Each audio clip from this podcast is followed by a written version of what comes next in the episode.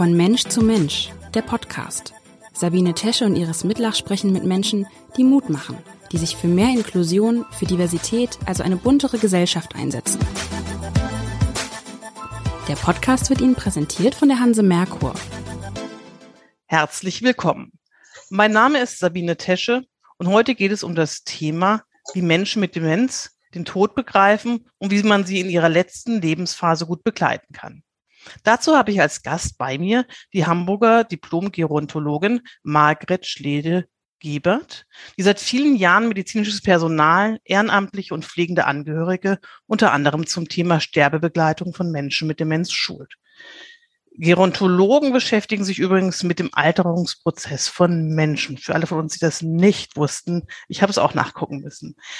Frau Schlede-Gebert, was ist anders in der Sterbebegleitung von Menschen mit Demenz als in der Begleitung von Menschen mit klarem Verstand? Also der wesentliche Unterschied ist, ähm, dass Sie mit Menschen, die kognitiv nicht eingeschränkt sind, ähm, alles besprechen können, was in diesem Sterbeprozess von Bedeutung ist.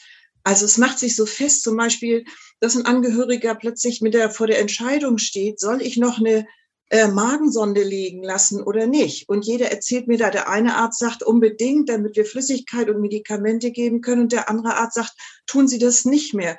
Ähm, das würde den Sterbenden nur belasten. Und jetzt ist der Angehörige, kann es jetzt nicht mehr also mit der Mutter oder mit dem Vater besprechen, sondern plötzlich stehe ich davor vor den Entscheidungen, weil der Erkrankte mit zunehmendem Verlauf der Erkrankung keine Entscheidung mehr für sich treffen kann. Das muss das Umfeld tun. Und das kann in einzelnen Situationen sehr belastend sein. Begreifen denn Demenzerkrankte, dass sie bald sterben? Also kann man, kann man das ihnen erklären? Sie sagen ja, der Angehörige muss dann die Entscheidung treffen, aber gibt es so auch mal, gibt ja verschiedene Stadien von Demenzerkrankungen. Also kann man das ihnen irgendwie erklären? Sollte es dann auch ein Angehöriger machen oder eine Pflegekraft? Wie ist da Ihr Ratschlag? Also äh, unter Begreifen würde ja ein Lernpro würde man ja einen Lernprozess verstehen. Also wenn ich etwas begreife, dann habe ich etwas verstanden und das habe ich gelernt. Und das ist bei einer Demenz in der Regel, es gibt Ausnahmen bei bestimmten Erkrankungen, eigentlich höchstens noch am Anfang im Ansatz möglich. Wenn Sie keine Erinnerung haben, können Sie nichts mehr dazulernen. Und wenn man nichts dazulernen kann, kann man auch nichts begreifen. Also, äh, es kann sein, dass in der Situation das verstanden wird. Ich erkläre also einem Demenzkranken, hm, er ist jetzt schwer krank und ähm, sein Leben neigt sich ja auch dem Ende. Dann äh, kann es sein, dass es in dem Moment versteht und sagt, na ja, also ich bin ja jetzt vielleicht auch schon eine alte Frau, ähm, äh, aber er stellt dieselbe Frage in zehn Minuten wieder. Okay, aber ich stelle mir vor, dass auch Demenzkranke Ängste entwickeln, also weil sie nicht genau wissen, was jetzt so mit ihnen passiert. Ja. Ähm, haben Sie das beobachtet? Also wie kann man auf sowas reagieren? Aber die Ängste, die diese Menschen entwickeln, ähm, da ist die ähm, Ursache nicht unbedingt dass äh, der Sterbeprozess, sondern, sondern dass sie Orientierungsschwierigkeiten haben. Also ähm, zum Beispiel wacht ein Demenzkranker morgens auf und weiß nicht, wo er ist auch in einer Wohnung, in der er schon 20 Jahre lebt. Das heißt, die Angst entsteht nicht unbedingt durch den Sterbeprozess, sondern dass er orientierungslos ist. Und ähm, diese Angst können wir ihnen ja geben, indem wir ihnen helfen, sich zu orientieren ähm, und vor allen Dingen, indem wir unsere eigenen Ängste nicht auch noch auf sie übertragen. Also bei Demenz gibt es ein Phänomen. Ähm, der Demenzkranke hat oft gar keine eigene Stimmung mehr, sondern übernimmt immer die Stimmung des Gegenübers. Das heißt, wenn der Angehörige, der pflegende Angehörige Angst hat und in Sorge ist, dann ist es der Erkrankte auch. Wenn ich aber ruhig und gelassen bin und vielleicht sogar vielleicht ein bisschen Humor entwickelt im Umgang mit dem Erkrankten, dann lacht er sofort in der Regel mit. Also es liegt fast eher an mir, ähm, ob ein Demenzkranker hat oder äh, äh, Angst hat oder nicht. Ähm, wissen Sie, eine Demenz, die tut nicht weh, die ist auch in keinster Weise schmerzhaft. Die Erkrankten leiden am Umfeld und nicht an der Krankheit, an dem Milieu. Und das Milieu macht sich immer fest auch an der Haltung der Betreuenden. Also wenn ich selber in Sorge bin, ist der Erkrankte auch in Sorge. Okay, das heißt, aber wie, aber wie kann ich mir meine Sorgen als ähm, Tochter nehmen? Also wie kann ich meine Gefühle zurückhalten? Das ist ja etwas, also in dem Moment, wo ich sehr aufgebracht bin, gehe ich aus dem Raum raus oder ähm, also wenn ich da so ein, ne, eine Person vor mir sehe, die ganz schwach ist, immer schwächer wird, das sind ja, also wie, wie ich kann mir das gar nicht vorstellen, wie ich da äh, mich plötzlich ruhig bleiben soll. Oder was mache ich in der Situation, in dem ich aufgebracht und weine, also rausgehen, oder? Unbedingt. Also in jeder schwierigen Situation äh, ist die Empfehlung immer, verlassen Sie den Raum und versuchen Sie irgendwie zur Ruhe zu kommen. Mm, aber das Thema ist größer. Also Sie können die Situation eigentlich nur mit anderen Menschen und zum Beispiel mit gleich Betroffenen bewältigen. Deswegen sind zum Beispiel die Angehörigen-Treffen von den Alzheimer-Gesellschaften extrem wichtig, weil sie genau dort ihre Sorgen besprechen können. Und dort erleben die Angehörigen andere Erkrankte, ähm, die schon vielleicht viel weiter im Stadium sind und das alle schon einmal erlebt haben und äh, können dann ihre äh, Sorgen dort loswerden und vielleicht mit neuer Kraft mh, wieder auf den Erkrankten zugehen. Hinzu kommt, ähm, äh, und das sprechen Sie ja jetzt so ein bisschen an, dass äh, in Deutschland es so ist, dass wir häufig die, Bewo äh, die Bewohner in den Pflegeeinrichtungen zu spät bekommen. Das heißt, oft werden die Erkrankten so lange zu Hause gehalten, bis das Umfeld völlig erschöpft ist. Hm, sehen Sie, Sterben dauert heute viel länger als früher. Ne? Hm, zum Beispiel äh, die Zeiten der Immobilität, die, die sind heute viel länger als früher. Das heißt, die, das Umfeld muss sich darauf einstellen, dass sie viele Jahre unter Umständen einen Menschen mit Demenz begleiten müssen. Und sie müssen lernen, in dieser Zeit Strategien zu entwickeln, wie ihre Lebensform erhalten bleibt. Das haben Sie gerade angesprochen. Also es dauert über Jahre oftmals, äh, ja. bis ein Demenzkranker verstirbt. Also sie sind oft über Jahre bettlägerig. Das habe ich bei meiner Großmutter erlebt, die von meiner äh, Tante tatsächlich auch sehr liebevoll gepflegt wurde über Jahre. Die war auch Krankenschwestern, das passte dann vielleicht auch, aber die war immer mal auch bei uns zu Besuch. Und im Prinzip hat sich ihr Zustand ähm, über Jahre nicht verändert. Also nicht wirklich merklich für mich genau. als Kind auch. Ne? Genau. Aber woran merken denn dann Pfleger und Angehörige, dass das Ende naht? Also gibt es dann Symptome, die dann besonders häufig auftreten? Mm, also da, da ist man heute sehr vorsichtig. Während man früher, also da konnten alten Pflegekräfte meistens den Tod ganz gut ähm, schon vorausahnen, wissen wir das heute eher nicht. Also Ärzte und Pflegekräfte tun sich damit immer schwerer. Sehen Sie, wir haben Herzklappen, wir haben Herzschrittmacher, wir haben Medikamente gegen Lungenentzündung. Daran ist man früher ja immer gestorben. Ähm, äh, und das kann man heute immer behandeln, sodass man den Tod in der Regel nicht voraussagen kann. Ähm, es haben schon Menschen hm, sehr viel länger gelebt, als man prognostiziert hat. Es gibt sicher Anzeichen, wenn Menschen in diesen Sterbeprozess kommen, aber dann sind sie meistens schon sehr kurz davor, sowas wie Rasselatmung oder ähm, dann wollen sie auch in der Regel nicht mehr essen oder trinken. Kann man das zulassen, das, dass, dass die nicht essen und trinken? Die, das ist ja ein Verhungern. Dafür gibt's ähm, äh, Dafür gibt's inzwischen gute Verfahren und Assessment-Instrumente, wann man das nicht mehr macht. Äh, eigentlich ist, äh, wenn jemand in der, der palliativen Situation ist, hm, und das können die Institutionen, die sie dann begleiten, auch gut einschätzen, dann ist Essen oder Nahrungsaufnahme eher quälend für diesen Menschen. Und dann würde man sagen, ähm, lässt man das auch sein. Man verhungert übrigens so schnell nicht. Das dauert locker zwei Monate. Ja, verdursten aber schon, ne? Verdursten geht schon schneller. Und für äh, Flüssigkeit sorgt man eher. Also das, da ist man schon eher dabei, dass man für Flüssigkeitszufuhr ähm, sorgt. Äh, das, das kann man auch mit anderen Mitteln machen. Aber das Trinken ist, ähm, das Trinken ist sicher noch das, äh, auch deshalb so wichtig, dass es wichtig ist, dass der Mund feucht bleibt. Also darauf achtet man in der letzten Phase sehr, dass sie nicht einen trockenen Mund haben, weil das sehr quälend ist. Also Mundpflege steht dann oben an.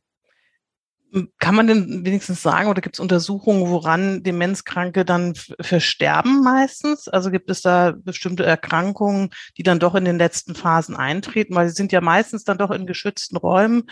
Ähm, genau. Gibt es da irgendwelche Untersuchungen? Ja, also äh, allgemein stirbt man nicht am Alzheimer, sondern an den Folgeerkrankungen, zum Beispiel an den Schluckstörungen, die entstehen. Ja, dann haben sie Schluckstörungen, dann landet Essensreste landen in der Lunge und die entzünden sich dann, sodass im Grunde manchmal fünf, sechs, sieben Lungenentzündungen kommen hintereinander, bis dann jemand an der Lungenentzündung wirklich verstirbt, weil wir das ja heute alles behandeln können. Und auch Pflege hat sich schon ganz deutlich in den letzten Jahren so verbessert, dass wir auch gar nicht mehr diese typischen Hautschäden, tiefen Hautschäden haben bei diesen Erkrankungen. Mm, Im Grunde ist es dann immer das Herz, was dann irgendwann versagt. Wie bei äh, anderen Menschen auch.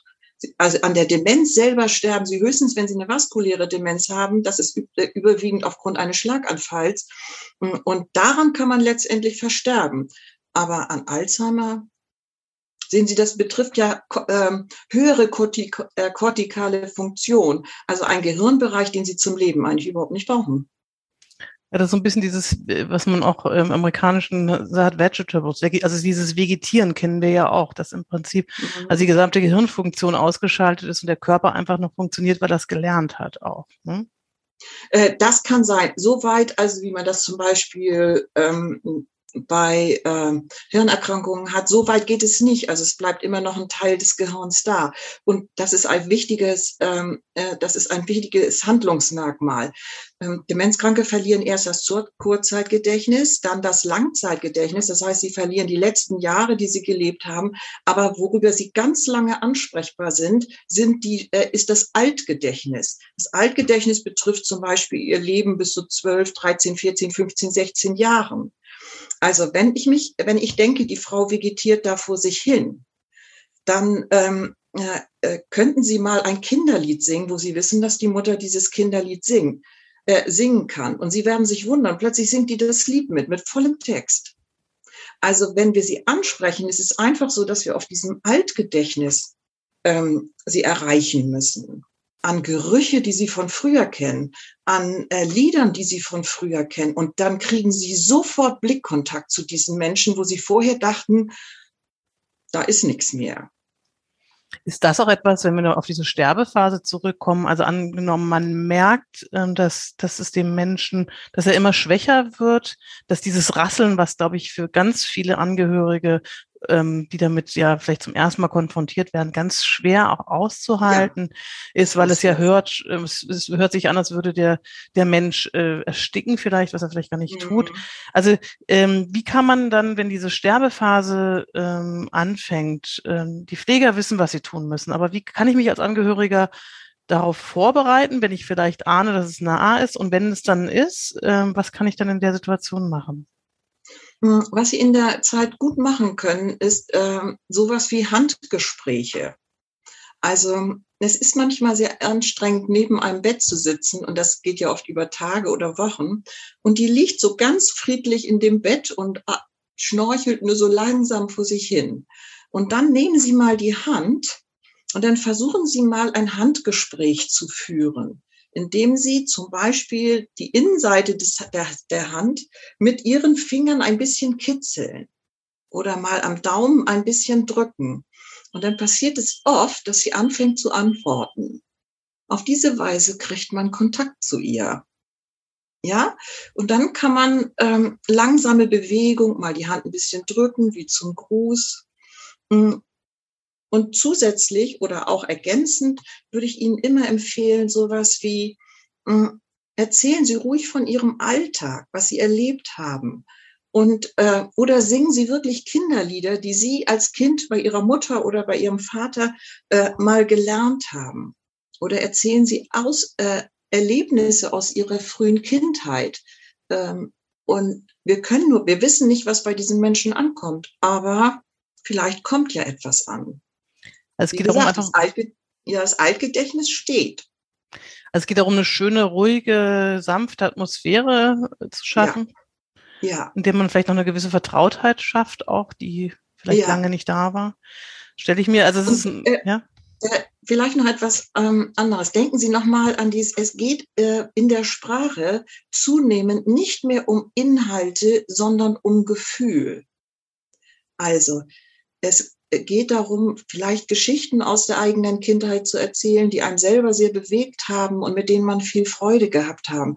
Vielleicht kommt der Inhalt nicht an, aber das anrührende Gefühl kommt an. und die Freude, die man vielleicht damals erlebt hat. hat. Äh, insofern bringt es was, diesen Menschen etwas zu erzählen. Vielleicht fangen sie dann an zu lächeln. Also man begleitet in aller Ruhe. Und oft ist es so, also wir haben das oft, dass Angehörige dann aus dem Zimmer kommen und sagt, ja, ich weiß gar nicht, ob das noch was bringt, wenn ich hier immer komme. Sie erkennt mich ja schon seit zwei oder drei Jahren überhaupt nicht mehr. Ja, kann schon sein. Die Stimme könnte aber noch vertraut sein. Und was ich auch äh, wichtig finde, ist, dass es trotzdem Sinn macht, da zu sein.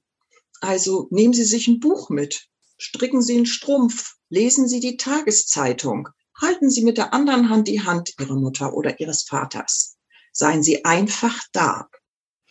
Finden Sie es verwerflich? Ich habe tatsächlich auch mal eine Geschichte gemacht über, ähm, in einem, über ein Altenheim, wo es eben mehrere Angehörige gab, die äh, sagten, ich möchte ne, meine, meine Mutter oder meinen Vater nicht mehr sehen, ich möchte sie so nicht, äh, mhm. äh, möchte sie lieber so in Erinnerung behalten, wie ich sie vorher kannte, sie erkennt mich sowieso nicht. Finden Sie das verwerflich, wenn ähm, Kinder sich so abwenden? Mm, ich habe mir angewöhnt, niemals über Angehörige zu urteilen. Also ähm, ich finde das anmaßend. Ich finde, wenn ein Angehöriger sagt, ähm, es gibt mir nichts mehr hier bei meiner Mutter zu sein, ähm, dann kann ich das nur respektieren. Ja, ich weiß ja überhaupt nicht über die Geschichte dieser Familie eigentlich Bescheid. Ich sehe sie doch nur in so einer ganz, ganz kurzen Phase. Und das kann nur jeder für sich entscheiden. Wie lange er es aushält, täglich zu so, äh, so einem, äh, an so ein Bett zu kommen. Ähm, ich erkenne eher den umgekehrten, äh, die umgekehrten Fälle, dass mir die Kollegen, die in diesen Hospizen arbeiten, immer sagen, also ich muss denn oft sagen, gehen Sie doch mal nach Hause duschen. Ja, äh, und äh, füllen Sie Ihren Kühlschrank mal in Ruhe aus. Äh, Sie müssen nicht jeden Tag hier stundenlang sitzen. Und sie dürfen auch noch ein eigenes Leben haben. Und oft, ähm, dann sagen die Angehörigen manchmal so, ja, aber dann stirbt sie vielleicht. Also es gibt sogar die These, dass sie manchmal gerade dann sterben, wenn der Angehörige weg ist, weil man oft vielleicht das Gefühl hat, so, ja, jetzt kann ich auch gehen. Also ähm, darauf dann immer zu warten, das ist eigentlich viel zu anstrengend. Und wenn ein Angehöriger sagt, ähm, ich halte das nicht mehr aus, ich gehe, würde ich das immer respektieren. Dann setzt sich vielleicht eine Ehrenamtliche mit ans Bett oder so. Also es ist einfach so, das muss man sich wirklich vorstellen. Wenn man jahrelang die Mutter immer stückweise verliert, dann verändert sich auch der Bezug. Eine Kollegin sagte mal, ich saß in am Bett meiner Mutter und wir hatten uns nichts mehr zu sagen. Es war alles gesagt, aber sie stirbt nicht. Ja, dieser Herzschrittmacher, der arbeitet perfekt. Ich muss Ihnen ehrlicherweise sagen, das ist auch eine Frage, die ich mir überlegt habe, weil das ist ein Thema, was mich schon relativ früh auch, ähm, wo ich mir Gedanken darüber gemacht habe, immer mal wieder auch darüber geschrieben habe, die Angst davor, wenn die eigenen Eltern dement werden. Und ich bin tatsächlich jetzt äh, in einem Alter, meine Eltern sind ähm, weit über 80, im Januar feiern wir den 85. Geburtstag meines sehr intellektuellen, ähm, fitten Vaters. Ähm, ich weiß aber, dass die, die Mutter meiner Mutter dement war. Ähm, ich habe eine Höllenangst davor, diese beiden Menschen, die mir so wichtig sind und die aber auch ähm, selber niemals dement werden möchten. Für meine Mutter ist es, das, also mein Vater würde es eher mitnehmen, hinnehmen, wie auch immer, aber für meine Mutter ist es das Allerschlimmste, wenn sie dement werden würde.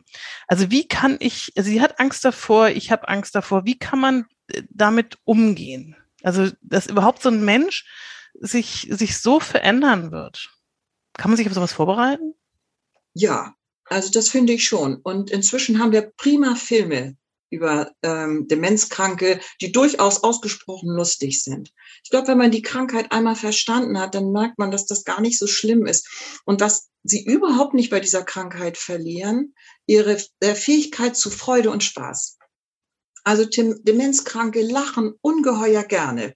Und äh, kurze Witze äh, verstehen die auch noch so, so klein Erna-Witze verstehen die auch noch eine ganze Zeit. Es darf nicht zu lang sein, dass sie schon wieder vergessen haben. Ähm, man kann mit diesen Menschen enorm viel Spaß haben. Und wenn man das erstmal gelernt hat, im Moment zu leben, auch wenn sie es vielleicht morgen vergessen hat, dass ich da war, ähm, im Moment zu gehen, mit ihr Eis essen zu gehen und einfach ein bisschen Freude und Spaß zu haben. Ähm, ich finde, äh, wenn man das verstanden hat, dann verliert man völlig die Angst. Also bei mir war es so, beide Eltern waren dementiell erkrankt und meine Mutter später auch sehr Alzheimer. Und ich habe es manchmal total genossen, mit ihr einfach zusammen zu sein. Sie wurde so ganz friedlich und wir sind dann immer mal so ein bisschen spazieren gegangen und am Ende sprach sie gar nicht mehr. Und ich habe es richtig genossen, damals auch so berufstätig total eingespannt zu sein und mit ihr einfach auf der äh, Bank zu sitzen, ähm, Blumen anzugucken und nicht zu reden. Und einfach die Zeit genießen, dass man mal eine, wirklich eine Stunde nicht redet. Wir sitzen dann nur so zusammen, gehen ein paar Schritte und diese Zeit zusammen zu genießen und nicht die Krankheit im Vordergrund zu sehen sondern immer im Vordergrund zu sehen, dass die Fähigkeit zu Freude und Nähe und vor allen Dingen zu Liebe nicht verloren geht. Sie mögen es immer noch gerne, wenn man sie in den Arm nimmt, äh, wenn man sie tröstet. Vielleicht ist es am Ende nicht mehr so wichtig, ob es die eigene Tochter ist. Vielleicht ist es auch die Pflegekraft, äh, die das Gleiche geben kann. Aber das kann für mich ja vielleicht auch ein bisschen neue Freiheit ähm, bedeuten. Also ich fand es auch ganz gut, als ich mir dann mal, mich mal traute, mit meinem Mann wieder ein Wochenende zu verreisen. Also Sie sind tatsächlich auch eine, obwohl Sie seit, sage ich mal, Jahrzehnten in dem Bereich sind, haben Sie sich trotzdem verpflichtet gefühlt, immer wieder Ihre Mutter zu besuchen und äh auch alle Fehler gemacht, die man so macht als Angehöriger, die ich vorher beraten habe. Das ist einfach so. Ne? Also zum Beispiel hm, sitzt meine Mutter, meine Mutter ging immer abends ins äh, Pflegeheim, weil sie extrem nachtunruhig war. Wir brachten sie dann vom betreuten Wohnen so rüber. Ähm, und ähm, äh, ich sitze ihr so gegenüber und da sehe ich, dass sie eine Jacke anhat, die, ähm, die ihr gar nicht gehört. Nun weiß ich, dass Heime ja immer so einen Fundus haben. Wenn sie nicht genug haben, haben sie irgendwie Reserve im Keller von Verstorbenen. Und ich sag zu meiner Mutter, was haben Sie dir denn angezogen? Das ist doch nicht deine Jacke. Da sagt meine Mutter zu mir, doch, das ist meine Jacke, habe ich mir gekauft. Ich sag, Mutter, das ist doch nicht deine Jacke. Wieso ziehen die dir denn deine Heimjacke an? Ja, wissen Sie, so ein Schwachsinn erzählt man und ist 30 Jahre im Geschäft. Ne? Für meine Mutter ist völlig wurscht, welche Jacke sie anhat und sie freut sich über die Jacke. Aber ich als Tochter habe gedacht, warum sagen mir die Pflegekräfte denn nicht Bescheid, wenn sie eine Jacke brauchen? Denken die vielleicht, ich kaufe meiner Mutter keine Jacke? Also das war mein Problem. Also ich hatte ein ganz anderes Problem als meine Mutter mit dieser Heimjacke. Ne, die hat sie übrigens dann auch behalten. Kollegen haben mir die gelassen. Also, aber da merkt man, wie verworren man dann manchmal so denkt und sich auch unnötig das Leben schwer macht. Haben Sie viel daraus gelernt, dass Ihre, Sie sind jetzt ja auch schon pensioniert, dass ich gehe davon aus, dass Ihre Mutter vielleicht, ich weiß nicht, wie lange sie jetzt tot ist, aber haben Sie viel für Ihre Arbeit auch gelernt ja. von Ihren eigenen Gefühlen Ihren Eltern, Ihrer Mutter ja. gegenüber? Ja, also was ich wirklich beeindruckend fand, ist, als mir meine Mutter das erste Mal äh, in der Einrichtung lebte sie schon im geschützten Bereich und ähm, das erste Mal an mir vorbeiging und mich nicht erkannt hat. Also es ist ein Moment, den man nicht vergisst. Für meine Mutter waren ihre Kinder, weiß ich, das Wichtigste in ihrem Leben. Und man spürt so einen Stich, wenn die an einem vorbeigeht und man merkt, die erkennt mich nicht. Das ist unfassbar für einen Moment. Meine Mutter erkennt mich nicht. Jetzt das haben Sie. Jetzt muss man dauern. Ich, also ich kann mir das gar nicht vorstellen. Mir könnten die Tränen kommen, weil das ist für mich, also wie gesagt, ich glaube, Sie sagen zwar, man kann sich vorbereiten, es gibt lustige Filme, klar, Honig im Kopf, kennt man alles und so weiter. Ja. Es ist aber dennoch, wie Sie selber sagen, und das, das, das beruhigt und beruhigt und beunruhigt mich ein bisschen, weil Sie sozusagen alles kennen. Sie sind mega ausgebildet in der Alten. Mhm. Sie haben Vorträge darüber über Jahrzehnte gehalten und dass Sie dennoch eben ähm, genauso reagieren. Ich glaube, die Vorbereitung ist vielleicht gar nicht so möglich. Also so ein bisschen der Schrecken ist genommen vielleicht. Das glaube ich auch. Aber ähm, ja.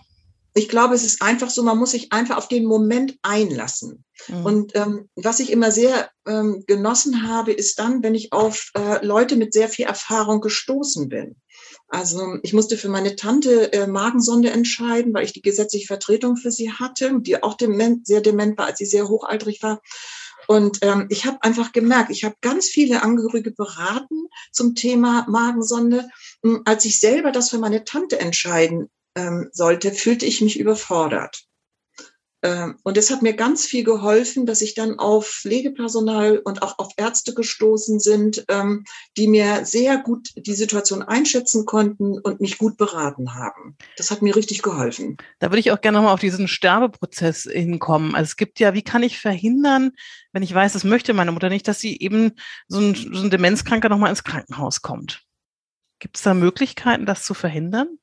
Ja, Sie können ja die gesetzliche Vertretung beantragen. Das macht, das findet meistens schon sehr viele Jahre vorher statt, dass irgendjemand die Finanzen regeln muss. Und dann kriegen Sie meistens irgendwann auch die Gesundheit als gesetzliche Vertreterin, als Angehörige. Ähm, und dann können Sie natürlich mitentscheiden, ob jemand ins Krankenhaus geht. Allerdings muss man sagen, in einer stationären Einrichtung ist, da ist es den Pflegekräften unbenommen zu entscheiden, ähm, wenn sie im Notfall sind oder nachts alleine sind und sie sind nicht erreichbar, ähm, eine Krankenhauseinweisung ähm, äh, zu veranlassen. Das ist schon richtig. Ähm, das ist im Einzelfall dann ein bisschen schwierig. Aber grundsätzlich können Sie das natürlich auch mit bestimmen, hm, ob da noch eine Krankenhauseinweisung stattfindet. Ich würde aber gerne dazu auch mal was Positives sagen. Wir haben seit mindestens 15 Jahren jetzt palliativ in jedem Pflegeheim palliativ ausgebildete Pflegefachkräfte ja, in den Hospizen auch. Und das sind Menschen, die können solche Situationen auch sinnvoll entscheiden. Und ich würde da auch den Kollegen ein bisschen vertrauen, wenn es ähm, um solche Entscheidungen geht. Ich, Sie können ja als Angehörige sagen, das hätte meine Mutter so nicht gewollt. Ja, ich gebe Ihnen dafür aber mal ein Beispiel, wo das gar nicht so einfach ist. Eine, äh, eine, ein Mann hat äh, in, äh, in der Patientenverfügung gesagt, er möchte niemals eine Sondenernährung haben. Ja, ähm, der Mann spricht nicht mehr, hat Schlaganfälle gehabt und er kann jetzt nicht mehr essen. Und der, der Sohn besteht auch darauf, dass hier keine Magensonde gelegt wird. Ähm, und jetzt kommt die Pflegekraft und ähm, will dem Mann etwas äh, Essen zu reichen, damit er wenigstens oral irgendwas zu sich nimmt. Ähm, sie versucht es, aber es geht, der ganze Schluckakt ist nicht mehr möglich ähm, und versucht es immer weiter. Sie versucht es eine halbe Stunde und dann gibt sie auf. Sie will weggehen, da greift der Mann und hält den Teller fest. Ja? Mhm. Und dann stellt sich so die Frage, sieht er das immer noch so? Jetzt hat er Hunger. Und es ist ein Schlaganfall und Schlaganfall hat eine gute Prognose. Das kann sein, dass er in vier Wochen erstmal eine Sonde, Magensonde kriegt und im halben Jahr wieder alleine essen kann. Und wissen und Sie, wie das entschieden sie, wurde? Ähm, wie das dann weiter entschieden worden ist, ähm, äh, ich, das weiß ich gar nicht, wie das, das war auf einer Fachtagung eine Diskussion. Aber finde ich interessant, das ist sehr spannend. Also das ist eben die, so. Hm? Ja, und ich glaube, das ist wichtig, im, mit den Pflegekräften im Kontakt zu bleiben. Was will man eigentlich? Mhm. Das finde ich auch immer ganz wichtig. Ich bin auch tief dankbar für jeden, der sich in diesem Bereich ähm, begibt, der Altenpflege macht. Und ich habe auch, bin auch eine, muss ich zugeben, auch ein, ein ähm, Fan von äh, Altenheim oder Seniorenbetreuung, kann ich jetzt nicht unbedingt sagen, aber ich finde es eben ganz, ganz wichtig, das positiv auch zu sehen, weil ich habe auch so viele äh, alte Menschen erlebt, die in kompletter Einsamkeit in ihrer eigenen Wohnung ja. leben und äh, da sehr viel besser betreut werden in einem Seniorenwohnheim. Aber dennoch, genau da möchte ich eben auch hin, ist, dass ja viele ähm, Mütter und Väter sagen, selbst wenn sie im Altenheim sind, wogegen sie sich vielleicht auch gewehrt haben, aber es ging nicht mehr anders, ich möchte zu Hause sterben. Das ist vielleicht ein ähnlicher Fall mit der Magensonde. Ist es sinnvoll, einen Menschen zum Sterben nach Hause, also einen demenzkranken Menschen nach Hause zu holen? Nee. Ich würde eher sagen, umgekehrt. Bringen Sie das zu Hause ins Pflegeheim. Warum? Weil ähm, äh, erstmal wissen wir ja nicht, wann sie stirbt. Und wenn das jetzt fünf Jahre dauert, Nee, das, ich wollte schon so in dieser aktu also in dieser mhm. ganz akuten Phase, also wo es wirklich drauf hin, also das ist jetzt, wenn es absehbar ist, wenn das mhm. Röcheln, was auch immer eingesetzt ist und man mit dem Krankenwagen also jetzt durchaus noch äh, nach Hause fahren könnte, wenn das ja der Wunsch immer war. Ähm, das wäre, das würde ich sehr, sehr im Einzelfall diskutieren wollen. Ich finde das hochriskant. Ähm, sich jemanden nach Hause zu holen, damit er zu Hause sterben kann, wenn er schwer dement, äh, an Demenz erkrankt ist, nicht wenn er kognitiv nicht eingeschränkt ist. Hm, welches Zuhause meint er dann? Mhm. Was ist denn für was was meint er denn mit Zuhause? Deswegen meinte ich, bringe sie jetzt zu Hause doch lieber ins Pflegeheim. Mhm. Vielleicht ist es die Nachttischlampe. Vielleicht ist es der Gongschlag der Uhr, der alle, alle Stunde schlägt. Ähm, vielleicht sind es einfach vertraute Geräusche, die fehlen. Und ähm, vielleicht kann man eher so sagen, lieber vor Ort lassen und nicht noch einen Transport äh, zu organisieren, ähm, sondern zu gucken, was kann ich ihr mitbringen, was ihr das Gefühl von zu Hause vermittelt. Was hat sie denn mit zu Hause gemeint? Ja, ist es vielleicht, äh, ist es vielleicht ihr Zuhause in Breslau vor dem Krieg? Mhm was weiß die denn noch von ihr? Was meint die noch mit dem Zuhause? Sie müssen sich ja vorstellen, selbst mittelgradig ist es schon so, dass die ihren letzten Wohnsitz vergessen haben. Also okay. die denken viel weiter zurück. Also was bedeutet es so? Und dann ist es ja auch so, kann man die Pflege auch wirklich leisten? Äh, was ist, wenn sie unruhig wird?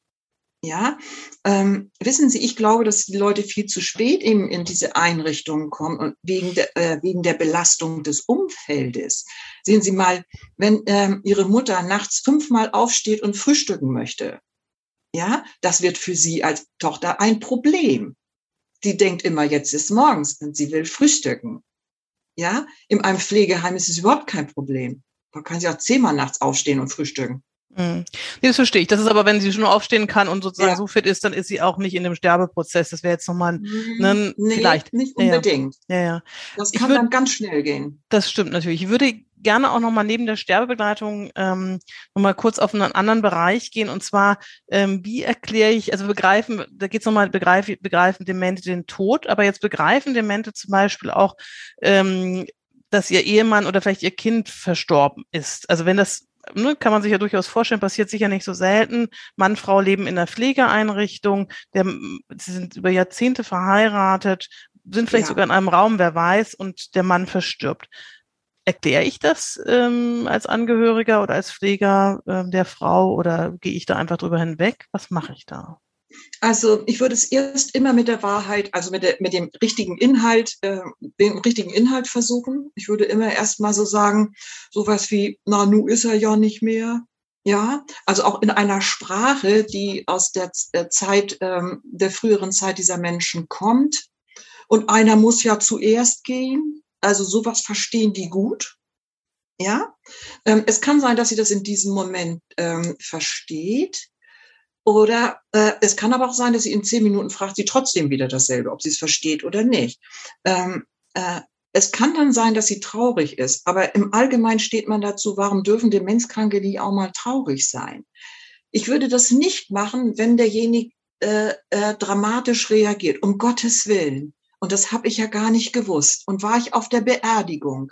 Ähm, habe ich denn das alles richtig gemacht? Da kann ich ja immer noch sagen, ja, äh, du hast das alles richtig gemacht. Ähm, und das äh, ist auch alles wunderbar gelaufen. Ähm, wenn man da nicht weiterkommt, das merkt man auch. Übrigens, das Schöne an Demenz ist ja, Sie können es in zehn Minuten anders probieren. Also sie hat es dann wieder vergessen und sie können noch mal neu starten. Wenn sie merken, das war nicht gut, das hing irgendwie nach, dann können sie auch noch was anderes probieren, dass sie nur noch über die Gefühlsebene kommunizieren. Das nennt man validieren. Man bestätigt nur noch das Gefühl. Also ähm, sie kommt ihnen entgegen und sagt irgendwie, wo ist denn mein Mann? Ähm, sagen sie einfach so was wie, ja, der ist gar nicht da. Ne? Wäre schön, wenn er jetzt hier auch dabei wäre. Ne? Jetzt sind wir hier so beide ganz alleine. Ne? Ähm, äh, äh, Sie sprechen nur auf das Gefühl. Sie müssen aber wissen, welches Gefühl das ist. Hm, macht sie sich Sorgen? Fehlt er ihr? Ja? Oder hat sie Langeweile und fragt sich, wo der Kerl sich wieder rumtrat? Also es sind ganz unterschiedliche Gefühle, die dahinter stehen können. Ich mache das mal an meinen Eltern deutlich. Mein Vater war 40 Jahre bei der Hamburger Feuerwehr und meine Mutter war schon in Sorge, wenn er nicht da ist. Ja? Äh, der hat die Flut hier in Hamburg miterlebt. Äh, der, meine Mutter war in Sorge, mhm. wenn es wieder im Hafen brennt.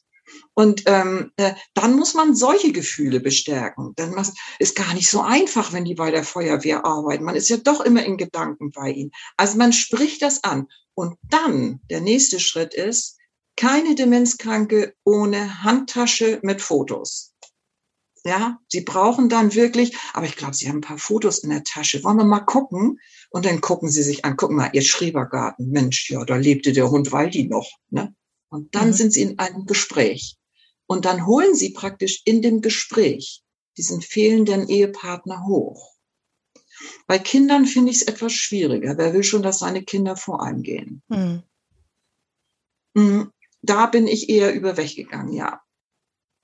Also wenn sich zum Beispiel das Kind aufgehängt hat. Oh ja. Hm. Ja, also das würde ich immer, ähm, aber das wird dann auch oft nicht mehr angesprochen. Dann ist die Zeit unter Umständen schon verschwunden. Aber dann würde ich immer versuchen abzulenken oder an schöne Zeiten. Dann brauche ich Bilder aus schönen Zeiten mit dem Kind. Ist es denn vielleicht so zum Abschluss auch sinnvoll, dass ich die ähm, Demente dann zur Beerdigung meines ihres Mannes oder weil sie, wenn sie zum Beispiel auch fragt, war ich bei der Beerdigung oder so, also die ist vielleicht noch gar nicht passiert, oder überhaupt zu einer Beerdigung mhm. mitnehme von einem engen Angehörigen, würden Sie dazu raten? Hm, ich würde die Frage äh, anders stellen. Ich würde sie umdrehen. Ich würde die Frage stellen, ähm, warum soll sie nicht mit zur Beerdigung? Also ne, das, das erleichtert die Antwort. Hm, ich gebe Ihnen mal ein Beispiel, wann ich dagegen wäre. Also die ehemalige Schulkameradin aus Köln meiner Mutter ist tot. Wir kriegen eine Einladung für die Beerdigung. Ähm, ich würde mit einer mittelgradig demenzkranken Mutter nicht nach Köln fahren, äh, die Nacht durchwachen mit meiner Mutter in einem fremden Hotel, weil sie völlig orientierungslos ist, für anderthalb Stunden Beerdigung und dann die Rückfahrt. Das wäre eine für sie viel zu große Belastung. Meine Mutter war in den Jahren, in denen sie demenzkrank war, in allen Stadien auf Beerdigung mit. Ähm, und ähm, wir haben das folgendermaßen organisiert. Dadurch, dass sie schon im betreuten Wohnen war, war dort ein Saal, den konnten wir mieten. Und wir haben einfach alle Beerdigungen, die in der Zeit angefallen sind, in diesen Saal verlegt sodass wir unsere Mutter entweder aus dem betreuten Wohn- oder dann ins, schon aus dem Dementenbereich später nur holen brauchten. Und was mir sehr geholfen hat, ist, wir sind vier Töchter und haben ähm, äh, alle natürlich eher Männer auch gehabt. Also es gibt vier Schwager. Und äh, wir haben immer einen Schwager, der ja nicht so involviert war in die familienangehörigen Sachen, ähm, haben wir gefragt, ob er mit ihr rausgeht, wenn sie unruhig wird und draußen im Vorgelände mit ihr einfach ein bisschen spazieren geht, damit sie die äh, Beerdigung nicht stört. Ja, das war so unsere Befürchtung. Ja, ähm, es ist in, auf keiner Beerdigung gewesen, dass meine Mutter irgendwie unruhig war. Wir haben im Moment noch eine alten Generation, die Beerdigungen kennt. Sarg, Blumen, Rede, das wissen die. Meine Mutter war immer äh, orientiert in der Situation, weil das für die eine ganz vertraute Sache ist. Ähm, aber mich hat es beruhigt, dass wir, falls es nicht so ist, eine Lösung hatten. Ähm, ich würde die Frage auch noch eine andere Frage immer stellen wollen. Hm, ob es meiner Mutter was bringt, weiß ich nicht. Aber ich würde immer fragen wollen, wollen Sie denn, dass sie dabei ist? Ich hätte mir eine Beerdigung meiner Mutter ohne meines Vaters, ohne meine Mutter nicht vorstellen können. Für mich war es wichtig, dass sie da ist. Ja, und was soll passieren? Dann weint sie vielleicht und nehme ich sie in Arm, wie jeden, den ich in Arm nehme, wenn er traurig ist. Sie war immer dabei und, und übrigens in der Literatur gibt es dazu auch so ein paar Kommentare und alle sagen, wenn Sie es wollen, machen Sie das. Ob sie davon was hat, wissen wir nicht. Frau Stede-Gebert, das ist ein wunderbar offenes, sehr informatives Gespräch, glaube ich, für unsere Zuhörer gewesen. Ich habe auch ganz viel gelernt. Ich danke Ihnen ganz herzlich und wünsche Ihnen noch einen schönen Tag. Vielen Dank. Dieser Podcast wurde Ihnen präsentiert von der Hanse Merkur. Weitere Podcasts vom Hamburger Abendblatt finden Sie unter abendblatt.de slash podcast. Hier finden Sie auch alle aktuellen Podcast-Themen und unseren neuen Podcast-Newsletter.